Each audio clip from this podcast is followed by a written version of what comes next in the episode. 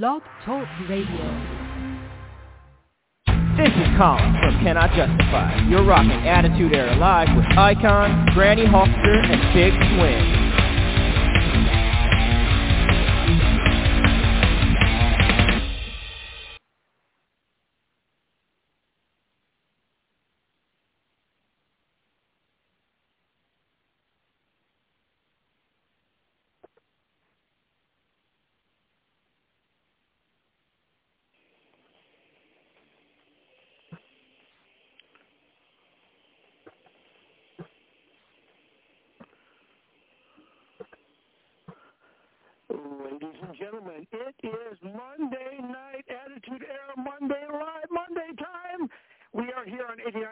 89.1 Kens FM. As always, every Monday night from 9 p.m. to 11 p.m. Central Standard Time. Thank you to the great station here at 89.1 Kens FM for allowing us to come onto the air and entertain you every Monday night. And Granny is here with us, I do believe. How are you? I'm well, ready for another great show on Kens 89.1 FM tonight. And we have a big show tonight. And uh, speaking of big shows, we're waiting for uh, the man himself, the modern nightmare. He'll be arriving shortly. But while we're waiting here, let's go ahead and talk about what guests we got on. Our first guest will be Steve Sable. He's a entertaining comedian. And our second guest, unfortunately, I have issues pronouncing her name, but it's uh, Verushka Franchetti. And we also have David Shabazz. So uh, we're going to talk to them. One's an author, one's a comedian, one's an actress. As always, we always have a good time here on 89.1 Kens FM. And we're going to have fun tonight. So, Granny, let's catch up. What's been up with you?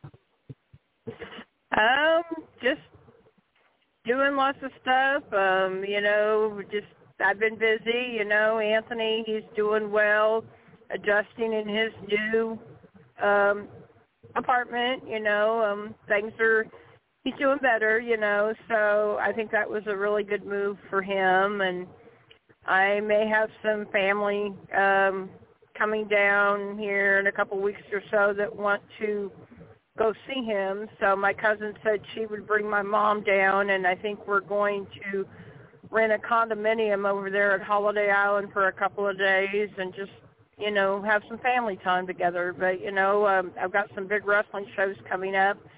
I did message Tim Rockwell from WFC and told him that you were waiting for him to contact you. So hopefully he'll be doing that very very soon because right. you know we had we had Tony Snow on last week and we Yep. we got to have we got to have the president and founder of Wrestling for a Cause on. We cannot let just Tony Snow run his mouth um, without Tim Rockwell uh, validating his concerns. You know, so our, lo- our lowest rated segment to date. Uh, uh, Ken, uh, Ken is here with us. Uh, Granny, he's got a question hi for you. Ken. Well, Oh, yeah. hi there, Granny. Welcome to the show on a wonderful Monday night up in the upper Midwest where it's nice and warm. Probably not as warm as what you got, but uh, I think it hit Well, almost. it's been war- it's been pretty Uh, nice here the past few days. So we don't have no snow like you all had, but you know, so Well, our snow is dissipating thanks to uh, elevated snow removal. ah, well, I got a question for you, Granny. Um, we had a phenomenal event last night uh, up in nature. Uh, if you saw the Northern Lights, um, I don't know if they got down as far as uh, what is it, uh, Arkansas? Arkansas, yeah. Yeah, yeah, Arkansas. Arkansas, yeah. Um, they did say that uh, uh, they were spotted as far south as Colorado, um, but uh, we got uh, some of my friends were able to get out and see them, and uh, were able to take pictures of a phenomenal display. Um, the uh, the action that caused all of this, obviously, are CMEs off of the sun, but uh, the index that they rate the uh, force of uh, the the expulsion from the sun uh, rated up to a KP 8.3 last night. Wow. And anything Wow. above a 5 is usually visible up here in the upper Midwest. And I'm wondering if any of your friends took in the northern lights last night Uh, there are multiple colors, everything. Um, a friend of mine from Detroit Lakes, uh, Trevor, um, uh, uploaded some stuff to Facebook and I think uh, what is it, Instagram. Uh, some short video that he shot uh, with his cell phone, and you would not wow. believe the colors and the beauty that uh, that he saw up there in Detroit Lakes. And I'm not so sure wow. he even had to go out of town. We went out of town last time and were able to see him. But uh, anybody down there seen him? I no that I I can't honestly say. I don't know. I mean, I where I'm at in Arkansas, I really didn't see anything um last night. So I don't know. I guess it depends on where you're at. You know, I mean, like I live in the northwestern part of. I live like in what they call Northwest Arkansas. So I'm like um like six mile or six hours from like St. Louis and I'm like three hours from Kansas City. So it depends on where you're at. Maybe, you know, I don't know. If, if you were in the higher elevations in Arkansas, maybe you could see them. I don't know. To my knowledge, none of my friends saw them that I know of. But, you know, there again, I don't know. So I didn't, but.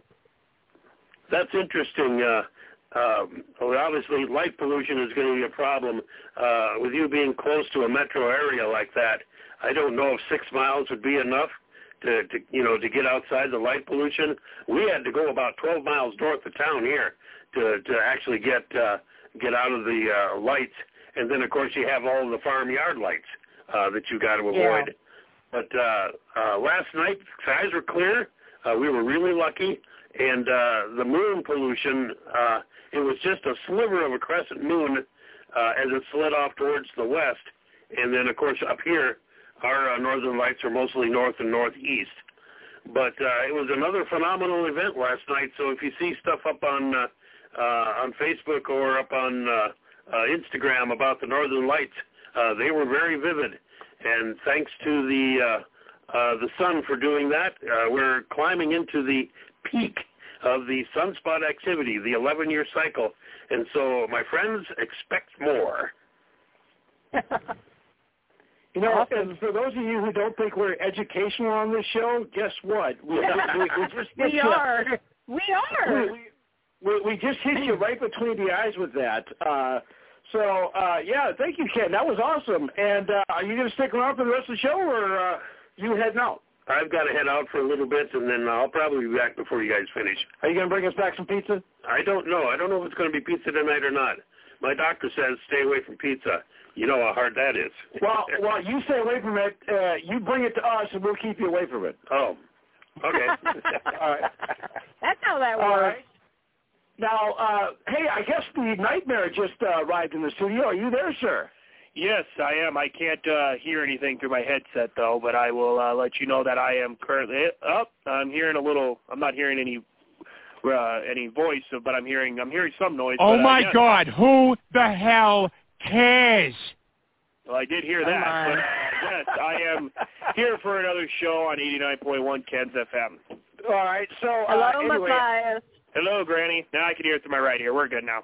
All right. Uh, you know, as a matter of fact, uh, and Ken's going to say, I'm just saying this because he, he is our boss. Technically, you are our boss, and you, you do own the place. But you can fix anything, no matter what it is. I mean, you're like you're like a MacGyver to me, you know. Now, Well, I don't know if I'm a MacGyver. Hey, I saw a picture of him the other day. You know, of course, your your image of MacGyver is from back in the the, the series. What was seventies? Uh, no, 80s. It was eighties. Back in the eighties, which was forty years ago. Yeah. Uh, holy cow. Uh, he's aged. Uh, so yeah, this would be the picture that he's talking about right there. yeah. hmm Yeah, too. he has really aged. He's gotten white hair. You know, I, I'm going to tell you a little, little story here real quick. Uh, we got about five minutes before our first guest calls in, but uh, I actually talked to Richard Dean Anderson and talked to him about being a guest on the show. Uh, you know, it, it would fit perfectly because MacGyver used to be on Monday nights at Oh, sure. 7 o'clock. And, uh, you know, right in, and then Monday Night Football, and then uh, here in Fargo, uh, Channel 6 News. And uh, I asked him, I would like you to come on the show, but uh, there's one thing I got to ask you, uh, Mr. Anderson. I said, how is how are you similar to your the character that you play? And here's what he told me. He said, MacGyver and Richard Dean Anderson are two completely polar opposites. And I said, what do you mean? He said, well, we had a Christmas party the second season of the show, and I locked my keys in the house, and I could not get into my house. Now, MacGyver would use chewing gum, a paper clip, and uh, and a whatever to get in the house. I had to break a window to get into my own house. I could not MacGyver my way into my own house, and I thought that was pretty funny. That almost sounds like me. well, hey, Ken, remember, you ever lock yourself out, you know where you you got my number. Oh, that's great, yeah. It's a, Uh, yeah, we have a few uh, specialized people with keys to the studio here in the event that uh, I get stuck in the bathroom someplace. and the thing is, my my key only works on Monday nights for some reason. We'll have to work on that. Anywho, uh, so we're waiting for our first guest to call in. It's uh, Steve Sabo, and uh, he's a comedian. Uh, Matthias, what do you know about comedians besides uh, Sylvester J. Fox? He's a joke, you know. Well, you know, I I mean, I know that they're trying to be they try to be funny, and you know, Sylvester J. Fox. No matter, I mean, like I'll tell you guys, you guys can can rag on him all you want. You guys can make fun of him. You guys can poke fun at him. You guys, you guys can do whatever you want. But that man is salt of the earth. He goes out there, he tells it like it is. He'll do what he needs to do to get the victory. And I mean, he's just he's an all around great guy, and and he's never steered me wrong. And I understand that you guys have been supposedly wronged by him, but that's your guys' opinion. Whereas, uh, you know, he's been the greatest manager I've ever had, so I will uh, never relate to him as a joke. Um, but there are many people in the business I would relate to as supposed jokes, but I, that's another story for another time. Other than that, it's just there's been small comics, big comics, tall comics, you know, larger comics and stuff like that, and they just try to make you laugh. So that's all I really know. Of course, you always got to remember the sit-down comics. Yes, you know, the like stand-up uh, comedians. well, the, the sit-down ones Yeah. actually on TV. Yeah. They're they're the ones. Uh, what is it like? Uh, uh, Rush Limbaugh. I always thought he was a pretty good sit-down comic. Yeah. and there's been others too. But my big issue, like you, uh, is the reality of comedy these days. Um, being old enough to remember, like the days before, like Bill Cosby, Yeah. Shelley Berman, uh, some of the real old guys. You know, there were never any foul language in any of their stand-up, and yet people roared. Um, you know, Bill Cosby, bless his heart, uh, you know, got wronged by a number of different things.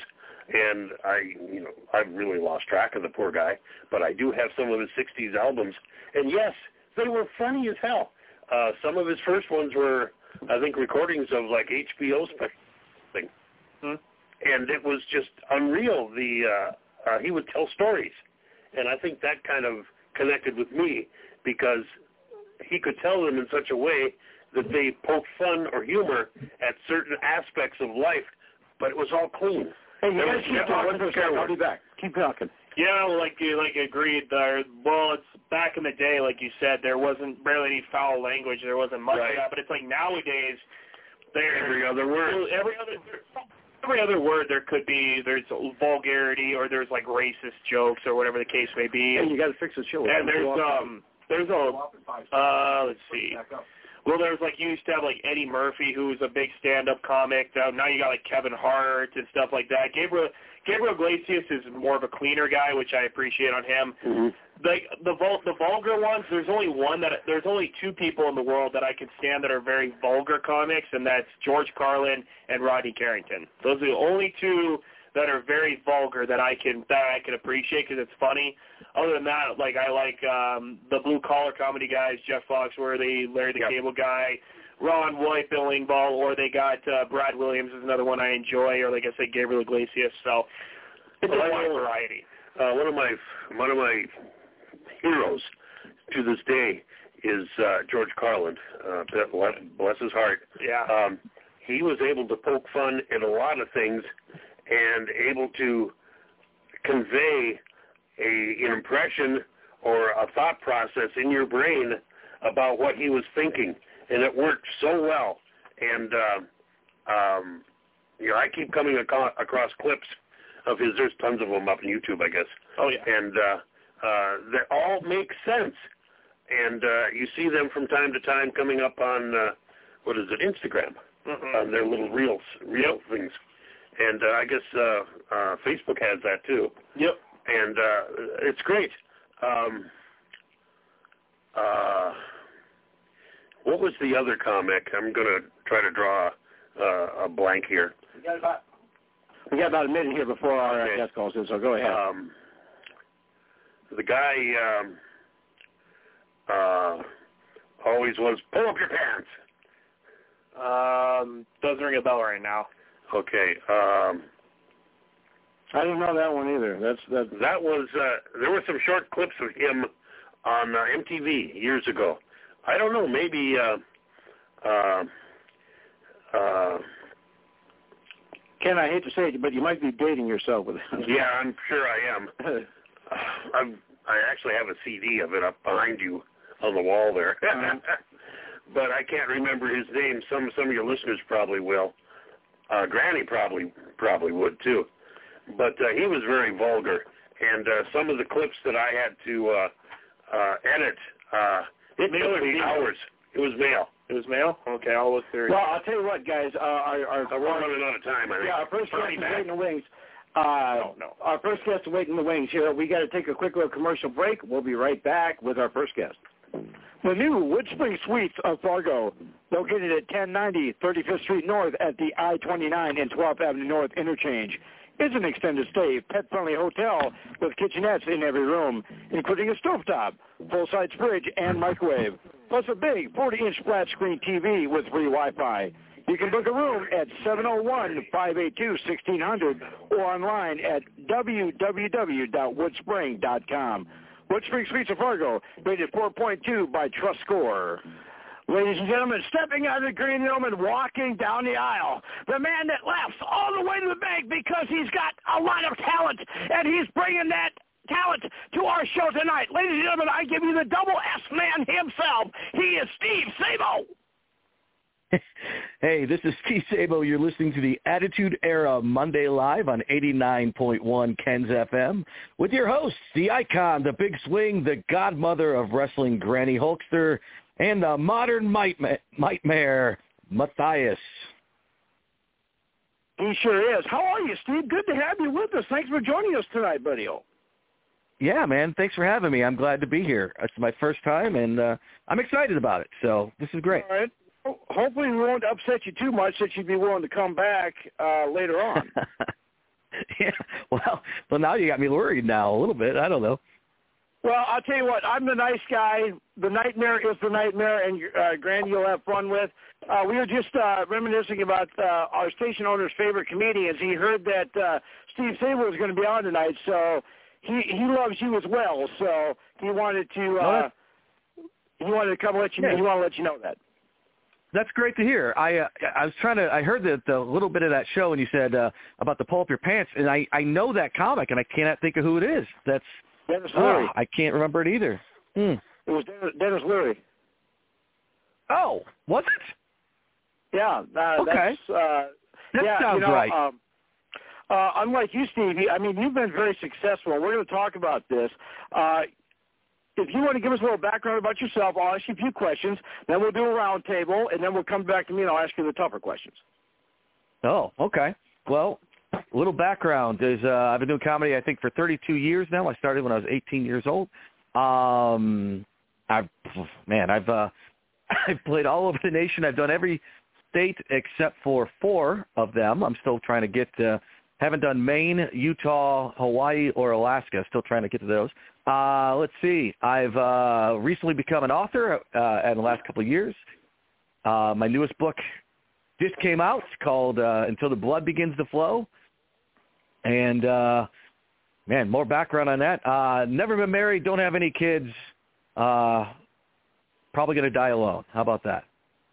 well, you know, I'll tell you what. After this show, the women will be all over you at your shows because you've been on 89.1 Ken's FM. yeah. Is that how it works? Well, yeah, just ask just ask Matthias. It worked for him. Anyway, uh, we have Steve Sabers, I guess, here on 89.1 Kens FM. We got 25 minutes here with the man.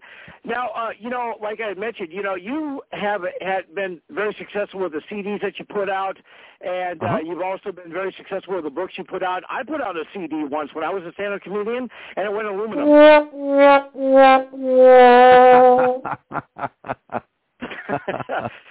So, Yeah. uh, so, so, Steve, we're going to ask you. A few, I'm going to ask you a few questions, and we'll uh, introduce you to Granny, and then we'll uh, introduce you to Nightmare. But now, you've been. You said you, you there's only four states that you've uh, never been to. When were you in North Dakota? Oh my gosh, I, I've been in North Dakota many times. Um, the last time I was in North Dakota, believe this or not, I was in. Uh, I just saw it on my Facebook thing. But last time I was in North Dakota, I did. I believe it was Dickinson. I did this room in Dickinson, and it was last year, uh, almost uh, a week ago last year, and he had a, that giant blizzard that came in, and I was Yep. in Dickinson on that day, and uh, and that's a that's a crazy story because I did a couple uh, shows in that in that state in that area, but um, they wouldn't let us leave. Like we left the town because you know Dickinson was clear, and then about I don't know maybe uh, 15 minutes out of town, uh, the roads weren't clear at all, and we didn't you know uh, we didn't know that. So we're leaving and following a snowplow until the cops pulled us over and told us you, you, you can't, you can't keep doing that. You got to, you got to go over. And they made us pull into a gas station that was closed, and we had to sit there for like six or eight hours until they allowed us to go back to Dickinson uh to stay the night again because that stupid blizzard came through. So it was, uh yeah, just just a year ago. I, I do North Dakota a lot Have more than I should, Fargo? probably. Have you ever done Fargo or Moorhead? I used to do the uh the club in Moorhead a lot. I used to love that Courtney? club. Um what was it? Courtney's. Courtney's Comedy Yeah. Club. Yep, I used to do that a lot. that's where- Love that club.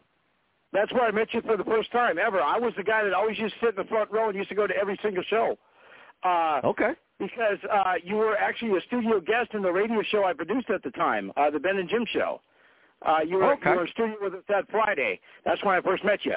And uh, That's if you remember, they were yeah, if you remember, they were torturing me pretty good. And I believe that you were the only one uh, that was sticking up for me. and Said, "Why are you harassing this poor guy?" And they're like, "Well, that's what we pay him to do." And they're like, "Well, you're like, geez, I'm glad I don't have that job."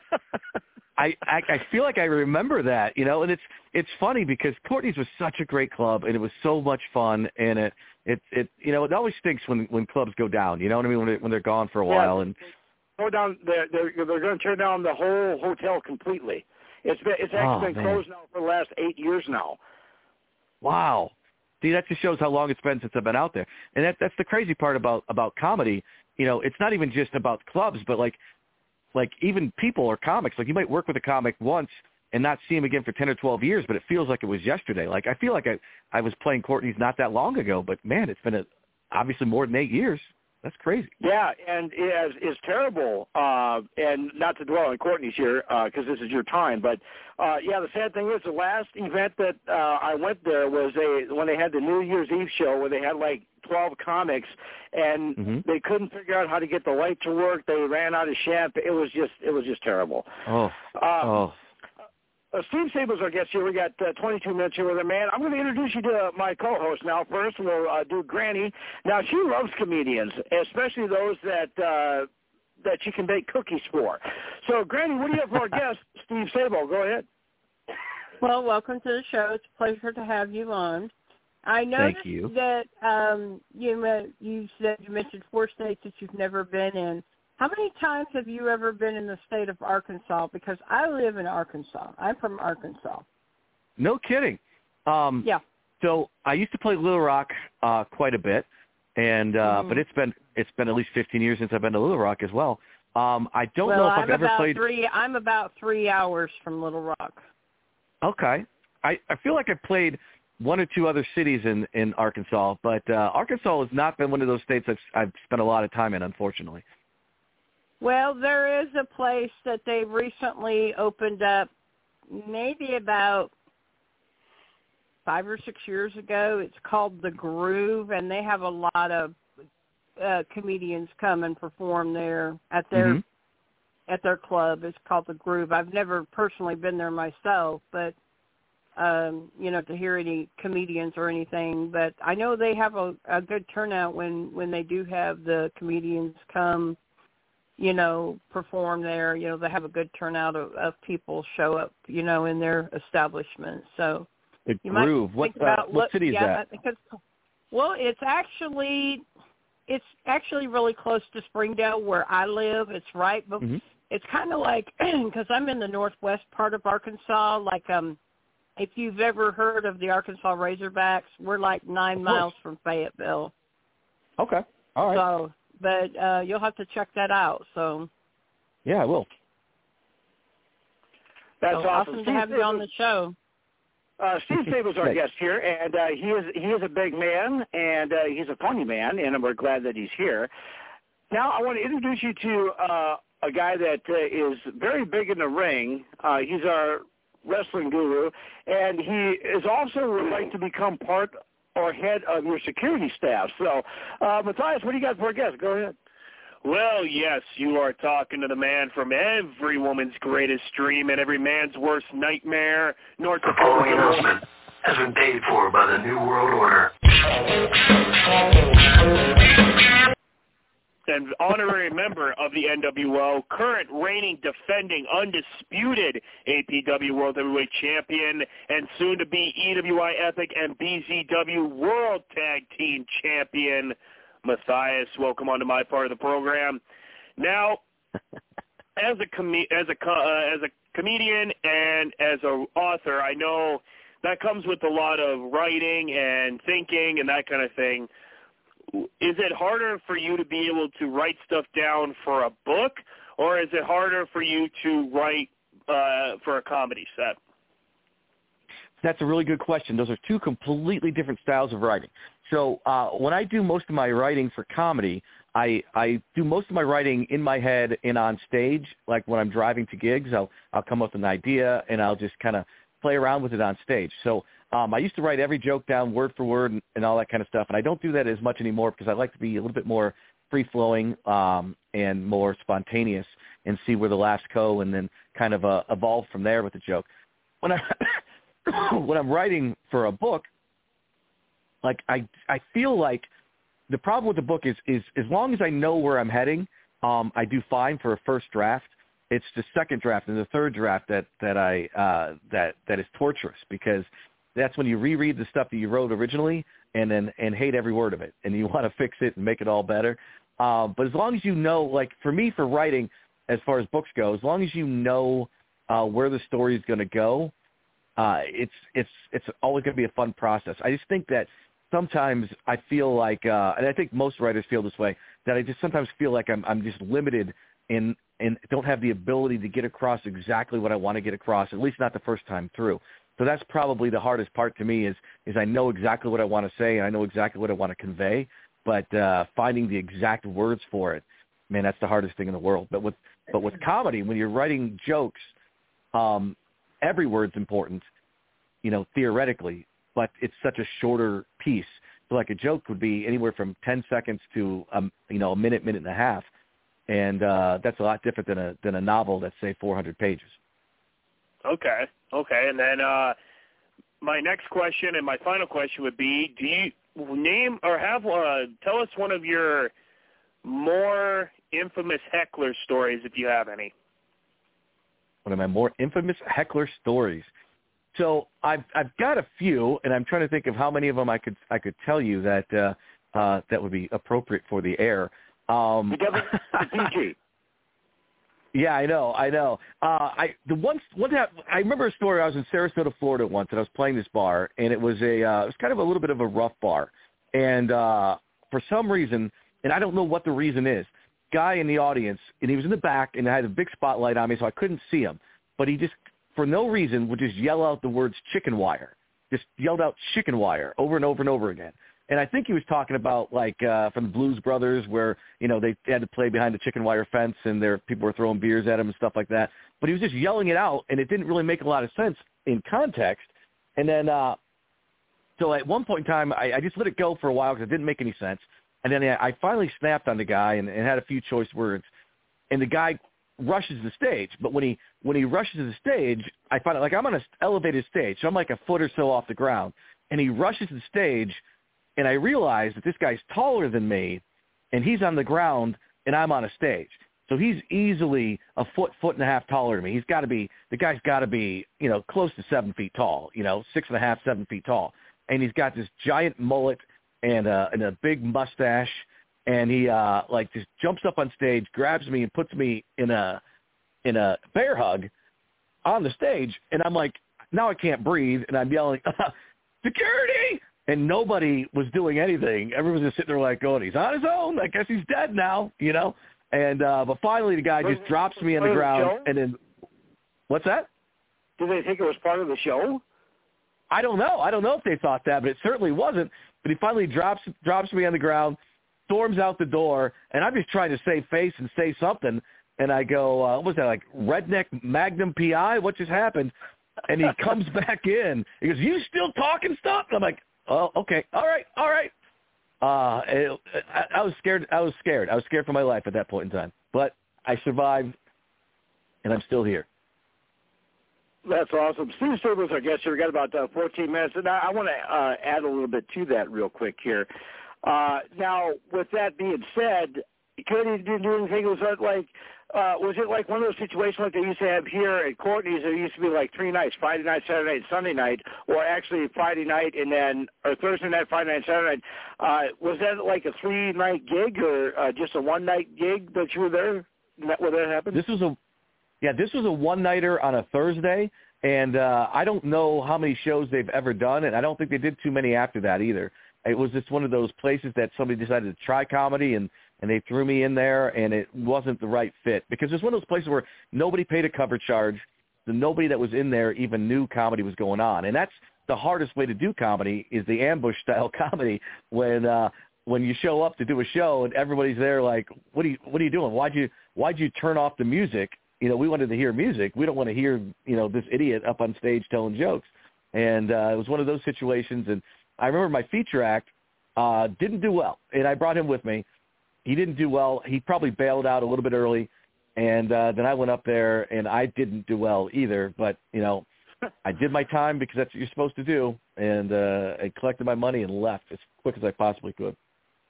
You know, uh, in one real quick thing that we'll talk, we'll, we'll drop hecklers, but uh, I remember uh, this one comedian. He was at uh, our local club that we were talking about, and uh, he said that uh, the guy, this guy, he just all of a sudden got up and stormed out. You know, and then Mhm. uh, he goes out to his vehicle, and apparently, if you're a comedian and you have a, a license plate from another state, it's pretty obvious whose car it is.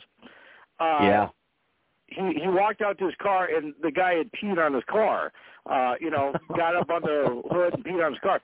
And then he goes in the, he goes back in the club and said, Someone just peed my car. He said, Oh, that was Mitch. He does that to all the comedians he doesn't like. And I'm like, Really? uh, you know, that that that club would probably get shut down pretty quick too if that's uh if that rumor gets around that there's someone that's doing that. Yeah, that that would not be fun. I had a uh, a buddy of mine um who was a comedian. He used to have a, a personalized plate that said uh unfunny, which is kind of a funny plate until you bomb at a club and drive away while everybody in the audience is standing outside watching you leave with a license plate that says unfunny. Ugh. Well, you know that's that's why I have icon on my license plate. That way, whenever anybody sees me going down the road, they know to get out of my way. Anyway, so we have Steve Silver as our guest here on 89.1 Kens FM. We got about uh, 12 minutes. And for those of you who listen to our show on a regular basis, if you go to our Facebook page, Attitude Era, Monday Live Monday, you like that. Go to 89.1 Kens FM, like that. Do a $10 a month donation power shower. We'll get you automatically qualified to win a uh, uh, autographed picture or a memorabilia from a past guest, current guest, or future guest. Uh, Steve sent us some goodies that we're going to be giving away for our big uh, July show, and we do appreciate that, Steve. And uh, Yeah. one thing I do want to ask you, we we won't uh, we won't uh, dwell on it too much, but you know we did have the COVID thing. How did that affect you and your career?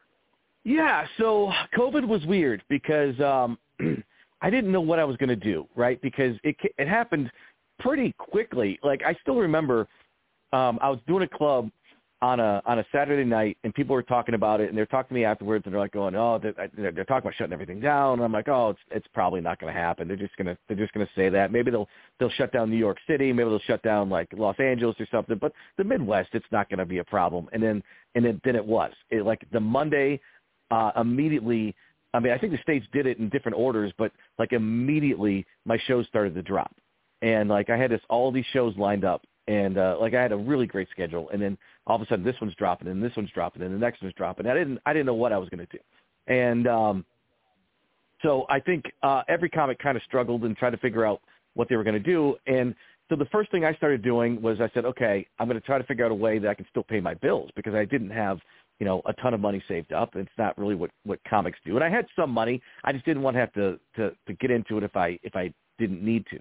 So the first thing I did is I started, uh, I sent this out and I started offering to write, rewrite comedy uh, bios for comedians. Because one of the things I've noticed is that there's so many comedians out there that are great comedians that have terrible bios.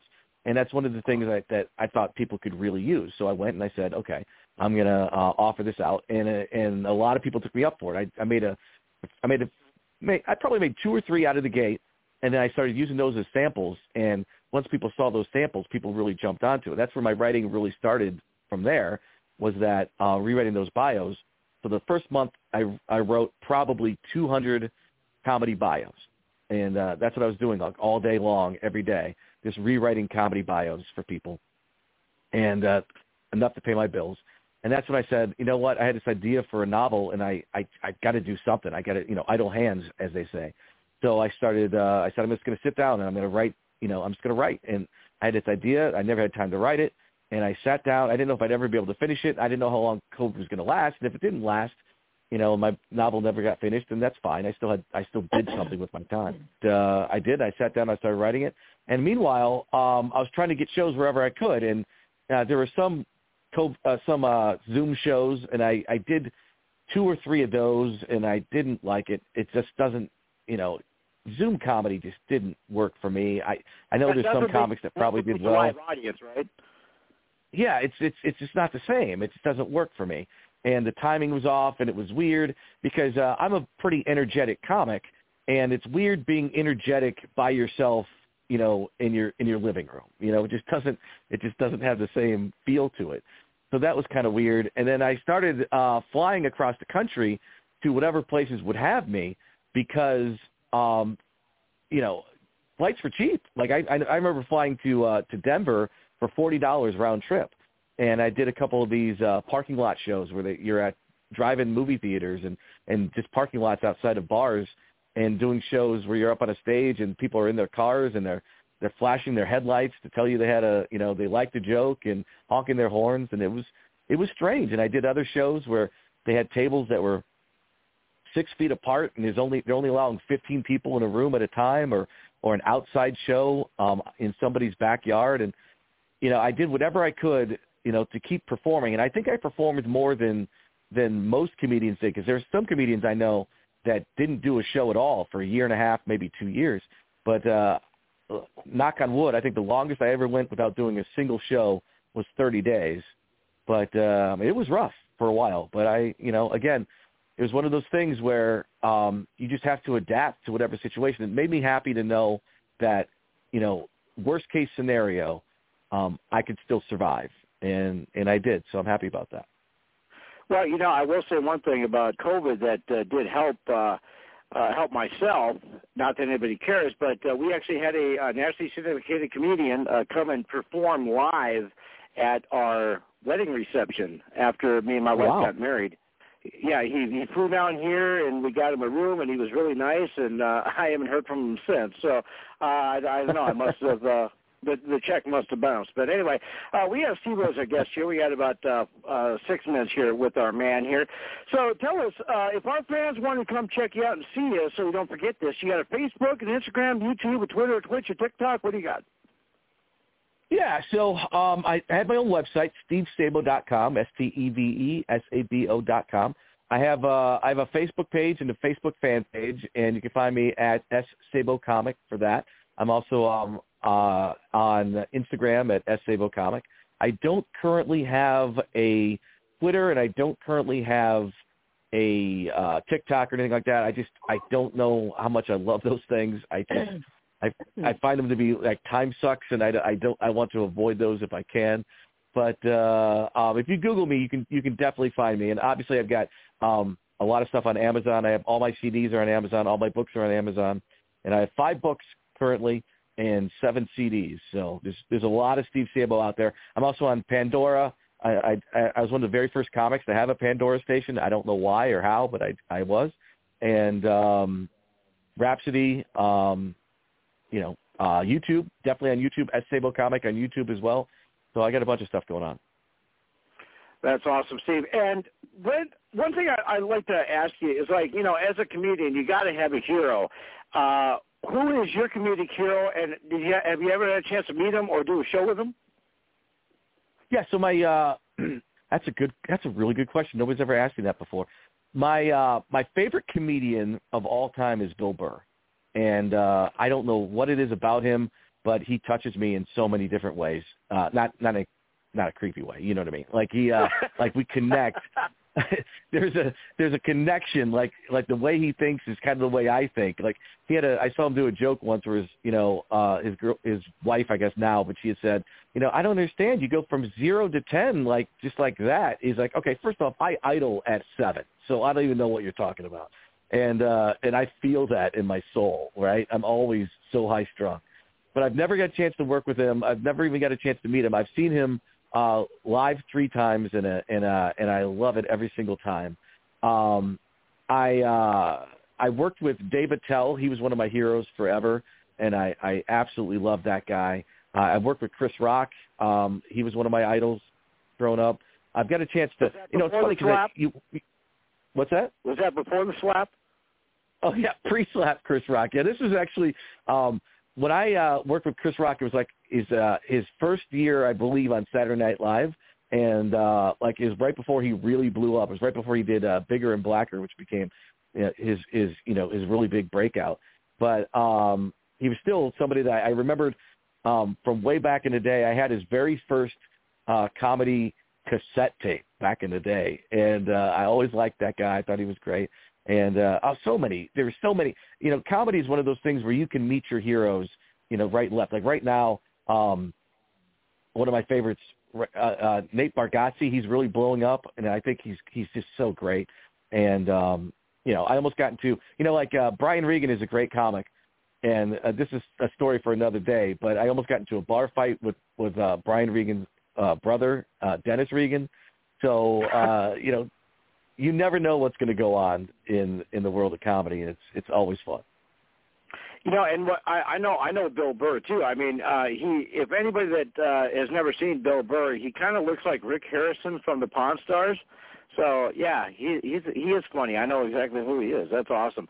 Uh, Steve Sabo is our guest here. We got about uh, 120 seconds here, and uh, we actually might uh, keep you on just a little bit longer until our next guest calls in, uh, because I know that uh, she is currently in Europe somewhere. And uh, for everybody Ooh. that listens to the show, uh, my uh, sense of time zones is not that good. Yeah. It's been all documented on the show. But uh, when, uh, how many events you got coming up? Uh, uh, do you, uh, are you pretty much planned out, booked out for the rest of the year, or just for a couple months, or what do you, what's your outlook like?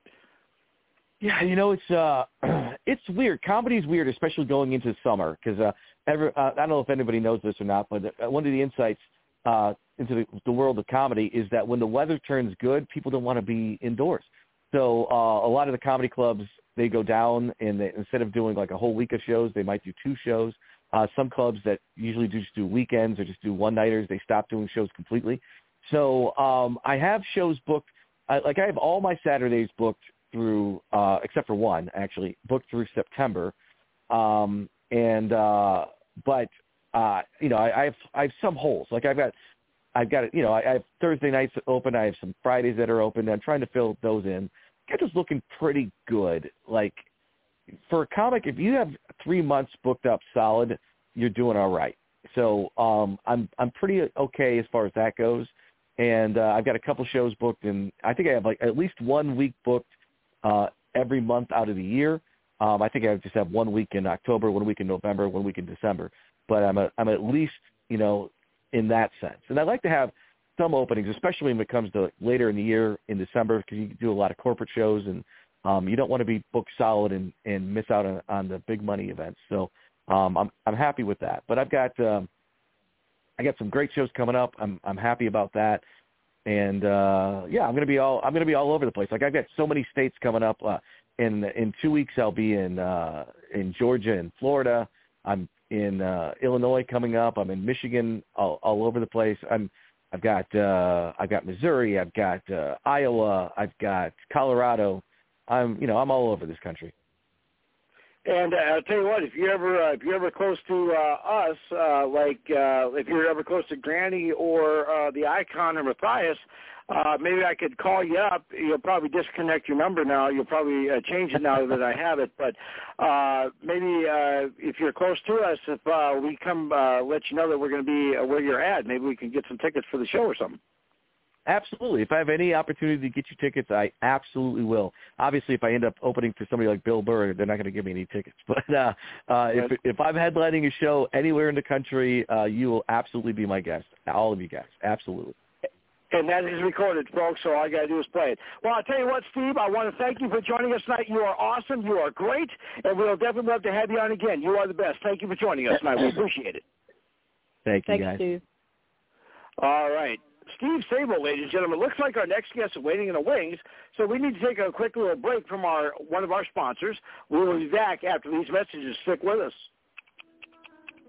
So you're outside looking at that ticking time bomb of snow on your roof. A phone call to Elevated Concrete and Snow Removal will solve that problem. They can be reached at 701-866-9018 or at Elevated Concrete and Snow Removal on Facebook. Their concrete work includes driveways, sidewalks, walkways, approaches, garage floors, patios, and shed pads. Plus, they offer decorative or stamped concrete as well, and all estimates are free. Once winter is over, they are ready for any concrete project you have. Elevated Concrete and Snow Removal at 701-866-9018. And they are a great uh, thing. Uh, the good thing is the snow is dissipating out in our area. I keep telling everybody where we come from, we have four seasons, winter, flood, road construction, and football. But right now, stepping out of the green room and walking down the aisle, one of the most beautiful actresses in Hollywood today. And her name says it all. Ladies and gentlemen, I give you the lovely, the vivacious. She is Verushka. Can you hear me? Yeah, go ahead. Yeah. You're listening to the 89.1 Kens FM with your host, the icon, godmother of wrestling, Mayor Matthias. Reminder, PG. There you go. Uh, one thing I will say, Verushka, is your phone kind of cut out uh, during that whole thing. So hopefully uh, uh, we'll we'll be able to get to the interview. But uh, it's it's okay. Uh, we're we're used to some technical issues here. No problem. Breaking up really badly, so I'm not sure why. Well, we'll uh, we'll uh, we'll fight through it. No problem. Uh, but like I say, your phone keeps cutting out. But anyway, uh, Verushka's our guest here on 89.1 Kens FM, and we got uh, 30 minutes with the uh, lovely actress here. So here's what we're going to do here, uh, Verushka. If you want to give us a little background about yourself, and I'll ask you a few questions. Then we'll do a round table, then we'll come back to me and I'll ask you the tougher questions.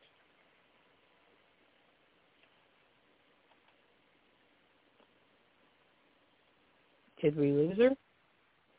Uh, well, it's uh, I don't know if I don't know if it's the connection or your phone or what. Could be the connection.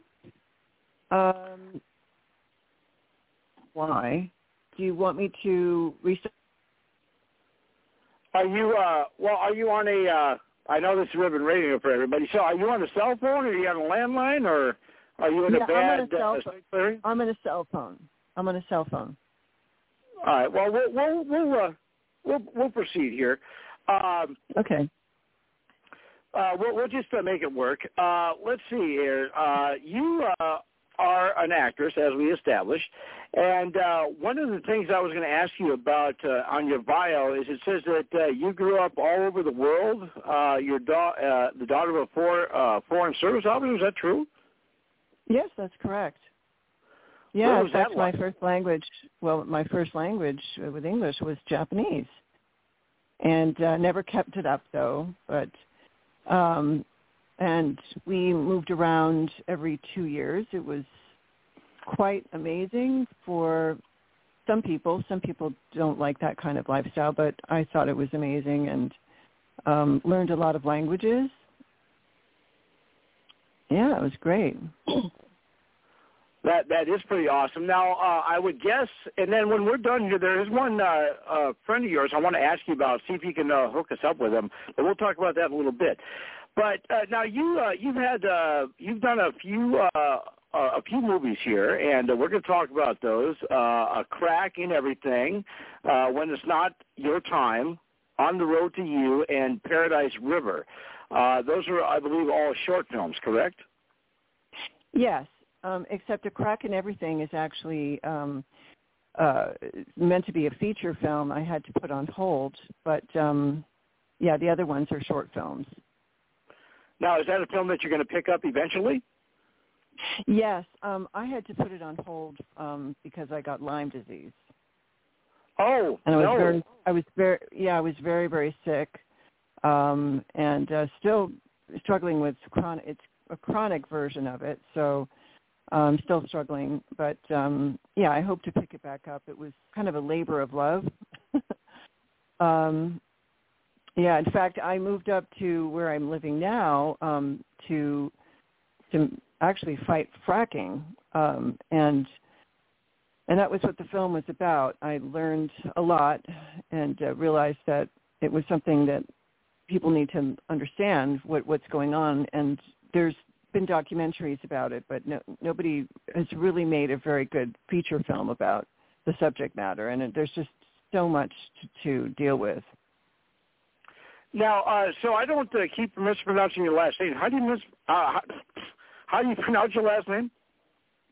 It's um, Franceschi.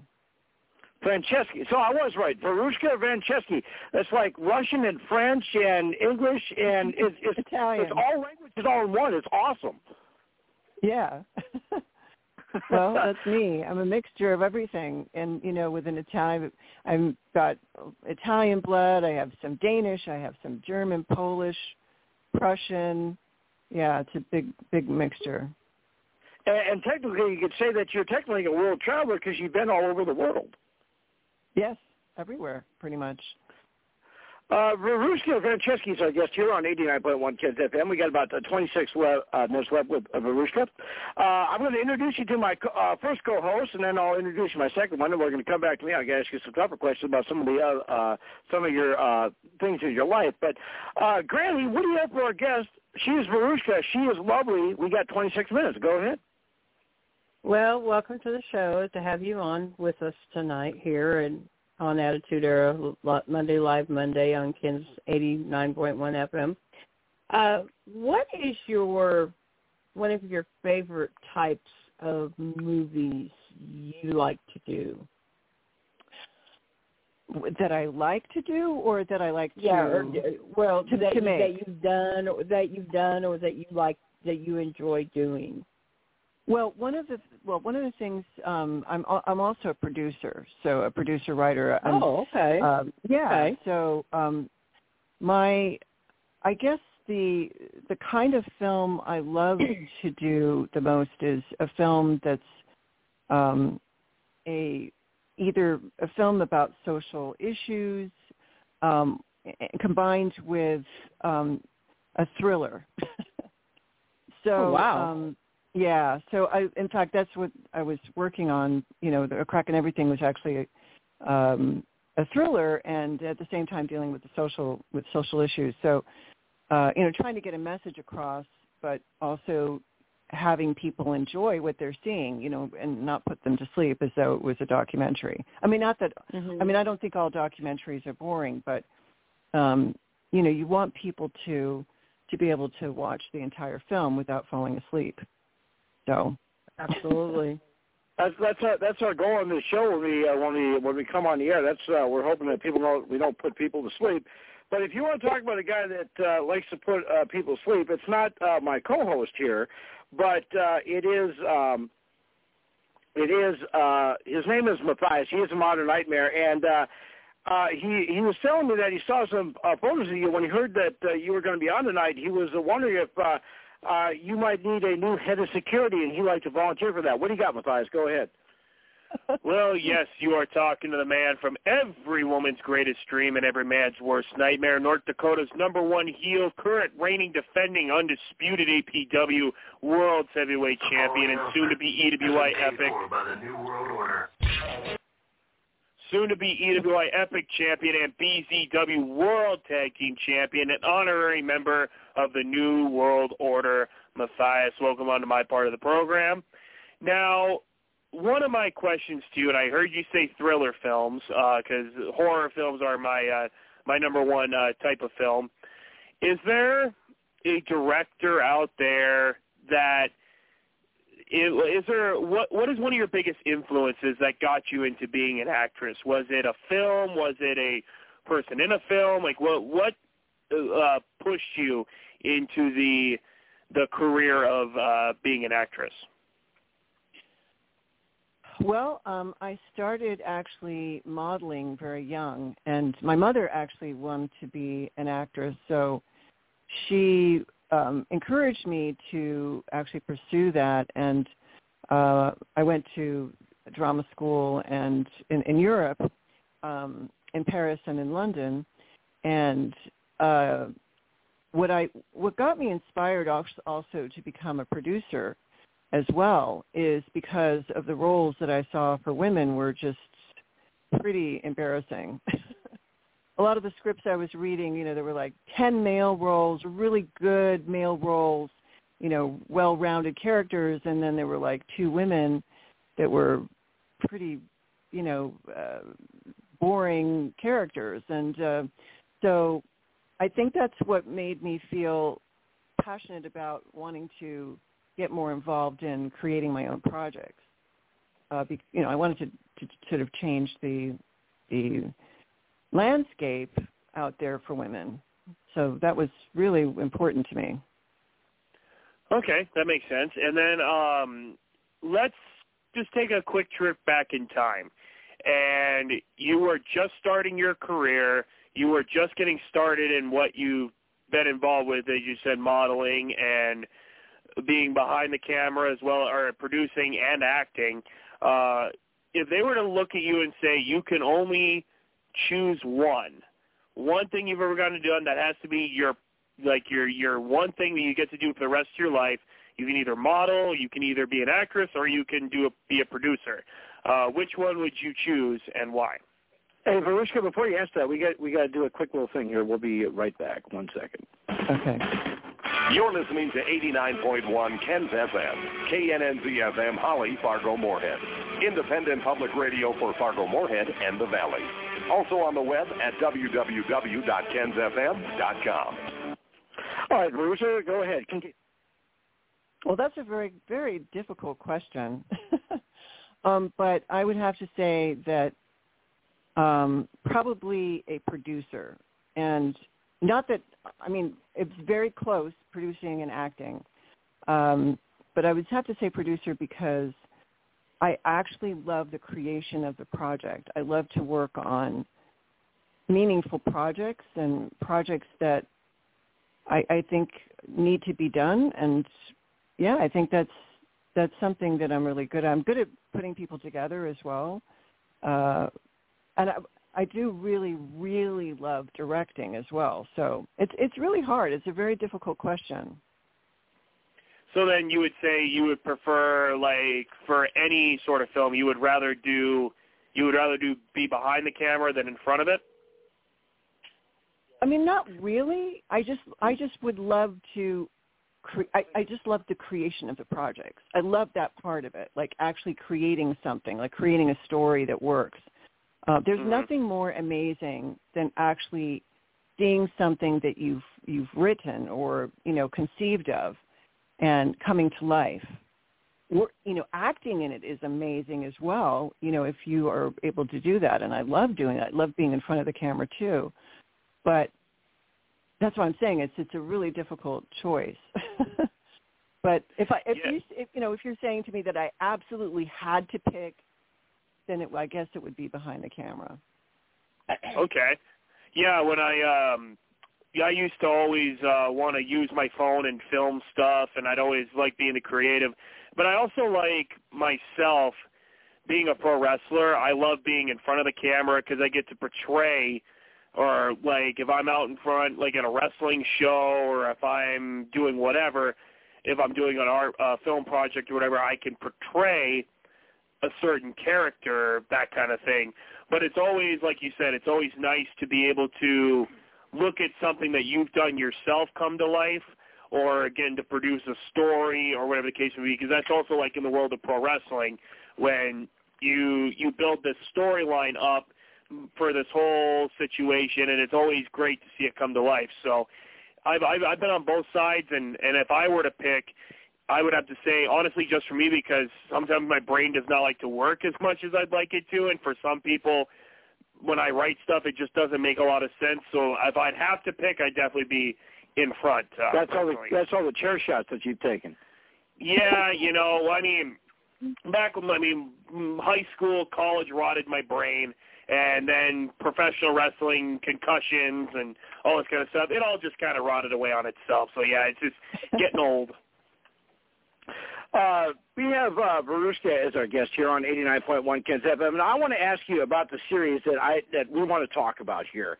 And uh, you get to work with one of my heroes, and I'm hoping that after we're done here, maybe you might be willing to help hook me up uh, with my hero and have him be a guest on our show. We'll talk about that in a second. King Lear is what I'm referring to. Now, you get to work with my hero, James Cromwell. I have been a fan of James Cromwell since I was five years old when he was in the movie Tank with uh, James Garner as uh, Deputy Euclid, and also in Revenge of the Nerds as uh, Mr. Skolnick. He has been my comedic and acting hero since I was five years old, and I love the man. What is it like working with James Cromwell? Well, first of all, he's a national treasure, in my opinion. Yes, he is. And I love the you know he, yeah, he's he's an extraordinary person and very rare for actors, as far as I my experience is he really doesn't have this massive ego. You know, he he's incredibly um modest. He's he's too modest in my opinion because I think he he doesn't realize how magical he is. Um and he has a heart of gold. He's just an extraordinary man. I, I'm so inspired by him. I'm I'm he's also an activist. And um that's actually how I met him. Um because we both were, you know, on the same side of of trying to raise awareness about the drilling that was happening as well as you, all the the effects in in his community. His community was getting hit hard, um, but um, and he went to jail. Uh, so he's not just an incredible actor. I mean, he's he's been in so many different movies. You know, he's just such an aware, amazing mind. He just he really has one of the best minds, and he and I actually have had the most incredible conversations probably of, that I've ever had with anybody. Um, so, and it's I don't know if you know this or maybe you do if you, you're a fan of his.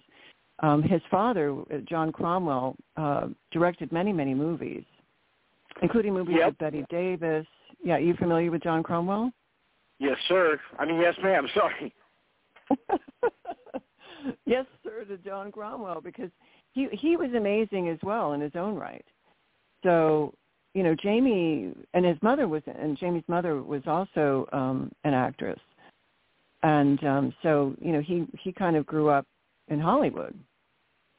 And uh he can pretty much do anything. You know, if you've You know- seen him in The Queen, you know, he played the Prince Philip. He's pr- played the Elder Bush. I mean, he's just been an extraordinary talent. That you know, one of one of the ta- big talents I think we have in this country.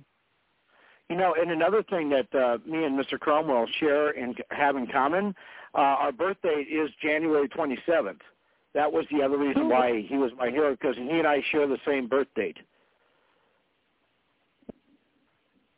Day. well, yeah. The only thing is, it's in the winter, and no one ever wants to come to any of my birthday parties because it's always snowing outside here. You know. Yeah. But uh yeah, if, uh, you know, like I can. I, I, go ahead.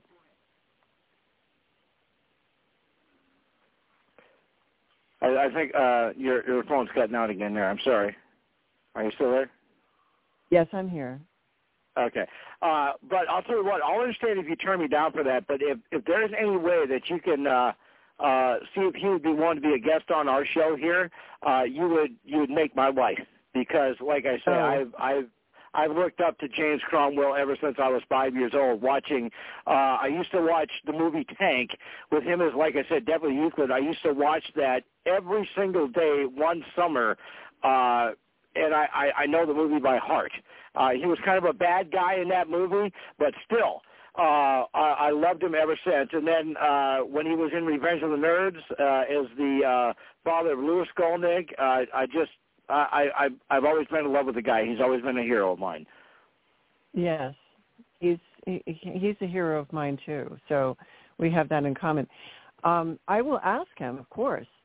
Um, he's very busy. He's you know he was just working on Succession. Um, have you been watching Succession? Yes, I have. I sure have. Well, that's another friend of mine. Um, you know, there's people on on that set. They're they're amazing. It's an amazing cast and crew, by the way.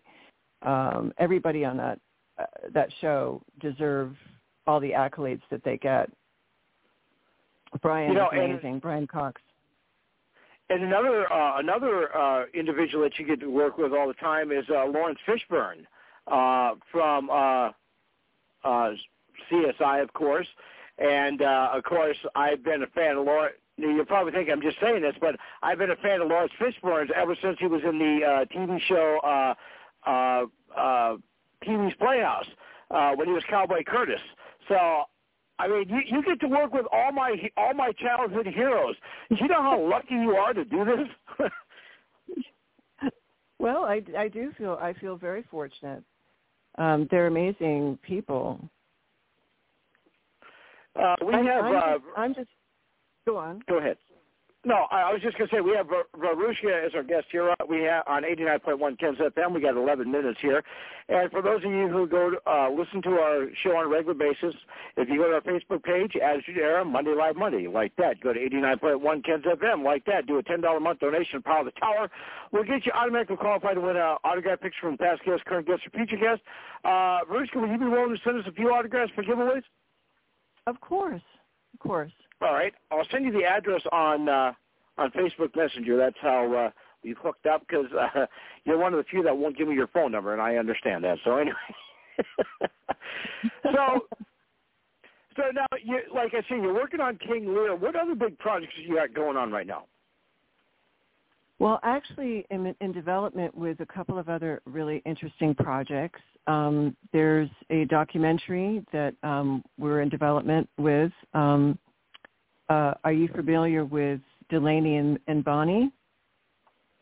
Yes, I am. Sure. Bo- Bonnie Bramlett, yeah, Bonnie Bramlett. Um, there's a musical actually that's being written currently um, about her, and um, concurrently we're doing a documentary on on her. She's an extraordinary woman, um, and she wrote a song that maybe a lot of people are familiar with that was made famous by Karen Carpenter um, called Superstar Yep. and uh, she's just been she's been a bright light in the music world and has the most incredible stories you've ever heard. She's a very lovely, amazing person. So I'm super excited to be working on that um, as a as a as a producer, associate producer, and um, and then I'm also working um, producing another film that will be set in Madeira, which is about um, the exiles of Madeira in the 1840s. It's a very interesting, kind of shocking story about how the Catholic Church um, went, you know, went head to head with um, people who became uh, Bible readers, and they weren't allowed to read the Bible. I think a lot of people don't know about this story. It's a really fascinating story. So, so I'm working on in development on that too. So, and I've had, I've, you know, as I mentioned, I had to put my own project on hold, um, but I hope to get back to that after I finish with these other projects. So now we we talked about uh, a crack in everything. Now that that would have to be classified as your baby, correct? And you really want to get that yes. made. Yes, yes, yes. And uh, what uh, would you say your your time frame would be for wanting to get that off the ground and get it going again? Uh, probably next year. Yeah, probably sometime next year. Um, I um, I'm you know pretty focused on these three projects. You know, Lear with Jamie. We got we got to you know get that off the ground. Um, then we have the Bonnie Bramlett project and this project in Madeira. Um, so I won't really be able to put my my focus on on a crack in everything again until next year. Um, but you know, it took Salma Hayek ten years to make Frida. So you know, people don't realize how long it is to take how long it takes to make a film um, from start to finish. You know, from the the initiation of something, and you know, I think that as I mentioned before, you know, I, I just I I love that process of creating, you know, but I don't what I don't love is the is the time it takes. it's really it can be way too long. Well, you know, I uh, I can't I can't speak for Matthias and Granny, but uh, if you're looking for actors and actresses to be part of the film, whether it be a walk-on role or someone to uh, carry your bags and do stuff around the set for you, uh, I I am willing to uh, go wherever you need me to go to help you out with this film if you uh, get it off the ground. And I can bring Matthias with me, and I'll bring Granny with me. Uh, we'll be oh, uh, we'll be, be three uh, we'll be your three rocks, as they say. Wonderful. That would be amazing. Now, Matthias, would you be down for that? Like I said, always a new opportunity. Let's uh we got to make something happen, right? Now, Granny, would you be up for that and bring your cookies? Absolutely. See, hey, there you go. Now you, you even got a free batch of cookies too. Uh. what's your favorite? What's your favorite cookie? Chocolate chip. Chocolate chip. Okay. Well, yeah, she, makes, you, she makes these big monster. Verushka, she makes these big monster chocolate chip cookies, and uh, we'll have her bring you. I batch. don't make big chocolate chip cookies. I call. I just I do make cookies once in a while, but you know they're not like overly huge. I mean, you know, I got this well, cookie thank- the other day from a friend of mine that uh, some person that owns this cookie place. They call it the Cookie Fact. Now that was a big cookie. My chocolate chip cookies aren't that big, but I like to, well, well, you know, well, I like to think that my chocolate chip over, cookies. I taste pretty that. good. So. uh, we got uh, Verushka here's our guest here. We got about uh, two minutes here left. Uh, Verushka, if our fans want to check out see you, got a Facebook and Instagram, YouTube, a Twitter, a Twitch, a TikTok. What do you got? Well, I'm right now um, pretty much mostly active on Facebook the most. Um, I do have a Twitter. Um, my Twitter is at Shapeshifter. I mean, I'm sorry, Shapeshift Dream. I keep forgetting. Shapeshift Dream. That's my Twitter. and then um, I don't really use Instagram that much yet, but um, I'm not really that active on it. So yeah, it's mainly just Facebook and, and Twitter sometimes. Well, you know, I'll tell you what, uh, Verushka, you have been awesome, and uh, I uh, I'll uh, I'll contact you after the show to uh, go over the autograph thing. And like I say, you have just been the uh, the salt of the earth, and you are wonderful. And we're glad that you joined us tonight and took time out of your schedule. And like I say, I will be forever in your debt. I'll come work on every single movie that you make for the rest of your life. Uh, and the rest of my life, if you can hook me up with James Cromwell, I'll do everything you need for free if you can hook that up. well, I will ask him, and you send me um, any information that you want for him to see, and be happy to do that. Awesome. All right. Well, I'll tell you what, Ruska, you have been most wonderful. I thank you for taking time, and uh, we hope that you'd be willing to join us again. Definitely. Of Have a course, great it was a lot of fun. It was even though I was very tired. I was up at five this morning, so I was very tired. But it was really wonderful to meet you all. You guys are, are a lot of fun. And I promise I'll stop calling you at five in the morning to wake you up to let you know that you have an interview with us in twelve hours. I promise I'll stop doing that. That's okay. No problem. All right, All right. guys. Thank you, Ruska. Have a good night. Thank you so much. You too. Have a great night, everybody.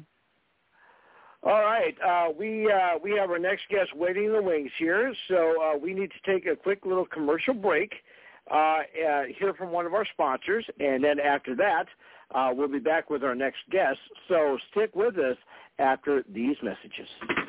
As you know, 89.1 Kens FM is funded through donations by our listeners and sponsorships from area businesses. If your business would like to sponsor Kens FM and reach thousands of young adults and college students every day, contact us at 218-585-3067 or at info at kensfm.com. Any one of us can help you get your sponsorship started. We have many packages available to fit your budget. So contact us today at 218-585-3067 or at info at kensfm.com. And thanks for listening to 89.1 Kens FM. Ladies and gentlemen, stepping out of the green room and walking down the aisle, the guy that has been on hold since last week. Ladies and gentlemen, he is the pride of Kentucky State University. He is David Shabazz. Hey, welcome. I'm glad to be here. How you doing, my Hey, man? good. Good to have you. Good, good. Um, should I go ahead and do the the promo now? The Yeah, go ahead. okay. Hey, this is David Shabazz. You're listening to the Attitude Era Monday live on 89.1 Kens FM with your host, the icon, the big swing, the godmother of wrestling, Granny Hulkster, and the modern nightmare Matthias. So how are you, David? Good to have you with, and I appreciate you staying on hold uh, since last week. We're glad to have you. great, great. I mean, it's it's uh, it's just my crazy schedule, and and I got so um in, in my job everything is so such an emergency it's such a right now kind of thing. So i was into the when you contacted me i'm like oh crap it must be time for me to do the interview. So i didn't even look at the dates. I'm just thinking okay i've got to do this and um i was ready to go. But that was totally on me Well, I tell you what, we're glad that uh, you you stuck around, and uh, we uh, we appreciate it. And uh, basically, what we're going to do here is we're going to have a little fun with you here. Uh, if you uh, want to give us a little background about yourself, and then uh, we'll have some fun with the interview here. Good, good. Um, uh, David Shabazz. I am uh, 53 years old. I was born in Clinton, South Carolina, uh, like the President Clinton. Now, the home folks say Clinton, uh, but so that everybody would know how it's spelled. Clinton, South Carolina. Um, I am. Uh, I was a journalist for a number of years. I studied journalism, and I uh, started off as a newspaper reporter and uh, radio um, news announcer. And after that, um, I, I always wanted to go into education, and um, so I eventually went into uh, got my master's degree um, in, in, in, in teaching from uh, Wake Forest University, and I started teaching at uh, the community college there first in Winston-Salem, and then uh, my current job um, teaching at Kentucky State University, and I have been in Frankfort, Kentucky, and I've been here for the last 20 years. Uh, I've made good strides since I was here. I started off as an instructor, and um, now my uh, official rank is associate professor, uh, and I'm also now an administrator. I'm the dean of the College of Humanities, Business, and Society. So um, I have a pretty heavy load. And uh, you mentioned Wake Forest, right? Yes, yes. So you would probably know this.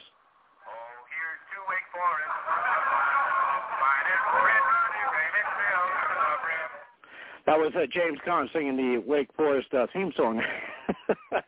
Oh, I, I couldn't okay. I, I, I couldn't find a better one. I'm sorry. Uh, anyway, so uh, we have uh, David Shabazz, our guest here on 89.1 Kens FM. We got about uh, 36 minutes, so I'm going to ask you a few questions, and we'll do a roundtable. Then uh, we'll uh, we'll come back to me now. I'll ask you the tougher questions. So now you've uh, you you teach television broadcasting, and uh, you also do uh, radio and communication.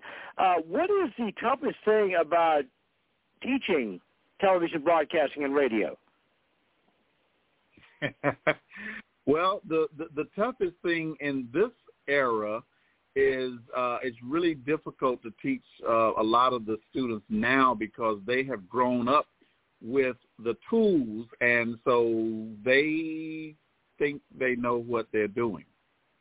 And so everybody automatically thinks that, oh, I understand this because they grew up with cell phones and cell phones have the cameras and, and videos and all. So they've been they've been using it, but they haven't really been trained on how uh, to use those tools. They don't understand the concept of time because even certain things like time structured and time sensitive. So everybody, they really don't they really don't know how it operates, and and that's the difficult thing because you, you're trying to uh, get them to unlearn and then relearn.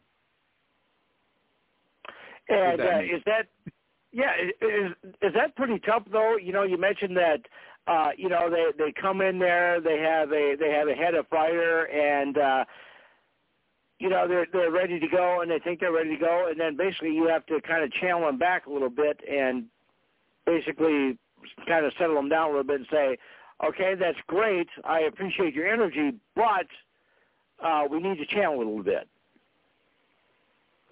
Yes, yes. I mean, because certainly if you if you want to be, you know, a professional in the business, everything is is really about time. And I mean, and even if you want to do your own thing and don't want to work for CNN or ESPN or NBC, um, and want to do your own thing, still in order for it to be sustainable, you need to sell it.